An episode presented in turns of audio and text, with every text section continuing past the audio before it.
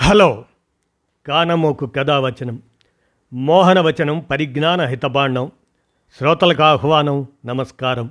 చదవతగునెవరు రాసిన తదుపరి చదివిన వెంటనే మరువక పలువురికి వినిపింపబూనినా అది ఏ పరిజ్ఞాన హితబాండమవు పో మహిళ మోహనవచనమై విరాజిల్లు. పరిజ్ఞాన హితబాండం లక్ష్యం ప్రతివారీ సమాచార హక్కు ఆస్ఫూర్తితోనే ఇప్పుడు.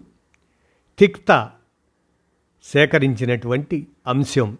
పోరాట యోధ గ్యాల్వరినో అనే అంశాన్ని మీ కానమోకు కథ వచ్చిన శ్రోతలకు మీ కానమోకు స్వరంలో ఇప్పుడు వినిపిస్తాను వినండి పోరాట యోధ గ్యాల్వరినో సేకరణ తిక్త ఇక వినండి కొన్నింటిని వింటూ ఉంటే చదువుతూ ఉంటే మనస్సు కరిగి కాళ్ళు పట్టుకొని ఏడుస్తున్నట్లుంటుంది. అది స్పానిష్ దేశం వలసలను ఏర్పరచుకుంటున్న కాలం. ఆ క్రమంలో దక్షిణ అమెరికాలోని స్థానిక ప్రజలను తన వలసలకు ఎదురు తిరగకుండా భయభ్రాంతులకు గురి చేసిన సమయం. సుమారు క్రీస్తు శకం పదిహేను వందల సంవత్సరంలో లగునిల్లాస్ యుద్ధంలో ఓడిపోయిన తర్వాత స్థానిక యోధులను హింసించిన స్పానిష్ వారి ఒక క్రూర ఉదంతం ఇది. దాదాపు నూట యాభై మంది యుద్ధ ఖైదీలను మణికట్టు వరకు వాళ్ళ కుడి చేతిని తెగనరికి ముక్కును కోసేసి వదిలేశారు. గ్యాల్వరినో స్థానిక మపుచే తెగలో ఒకానొక సైనిక చీఫ్. ఆ యుద్ధంలో ఓడిన తరువాత అతని కుడి చేతిని నరికిన తరువాత ముక్కు కోసేశారు. అతను ఏమాత్రం భీతిల్లకుండా గ్యాల్వరినో తన ఎడమ చేతిని కూడా నరకమని తనను చంపమని ఘీంకరించాడు. కానీ దీనిని గమనిస్తున్న Spanish governor Garcia Hurtado de Mendoza అతని రెండు చేతులు తెగ నరికించి చంపకుండా ఇతర సైనికులతో పాటుగా విడుదల చేశాడు. ఇక నుంచి స్పానిష్ పాలనకు అడ్డుపడకుండా బ్రతకండి అంటూ వదిలేశాడు.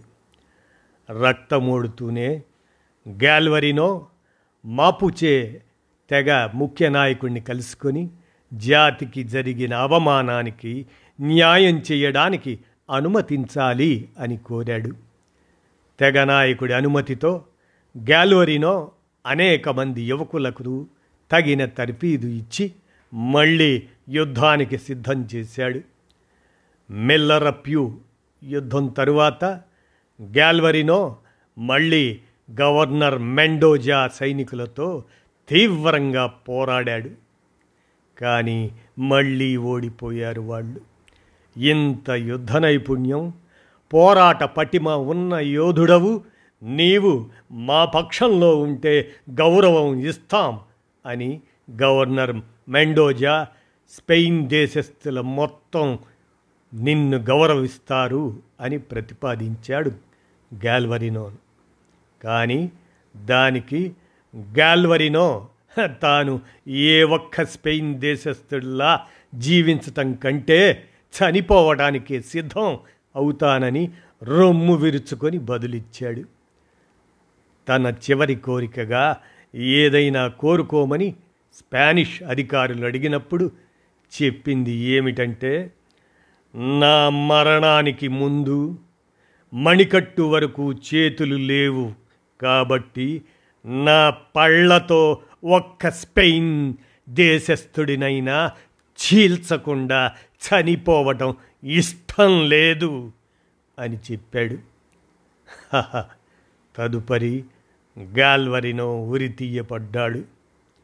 మాపూచే జాతి స్పెయిన్ దేశస్థులకు వ్యతిరేకంగా మరో మూడు వందల సంవత్సరాలు ఇలాంటి పోరాటాన్నే కొనసాగించారు. ఇది చరిత్ర. పోరాట యోధ గాల్వరినో అమరత్వం గురించి తిక్త సేకరించిన అంశాన్ని మీ కానమోకు కథ వచ్చిన శ్రోతలకు మీ కానమోకు స్వరంలో వినిపించాను. విన్నారుగా? ధన్యవాదాలు.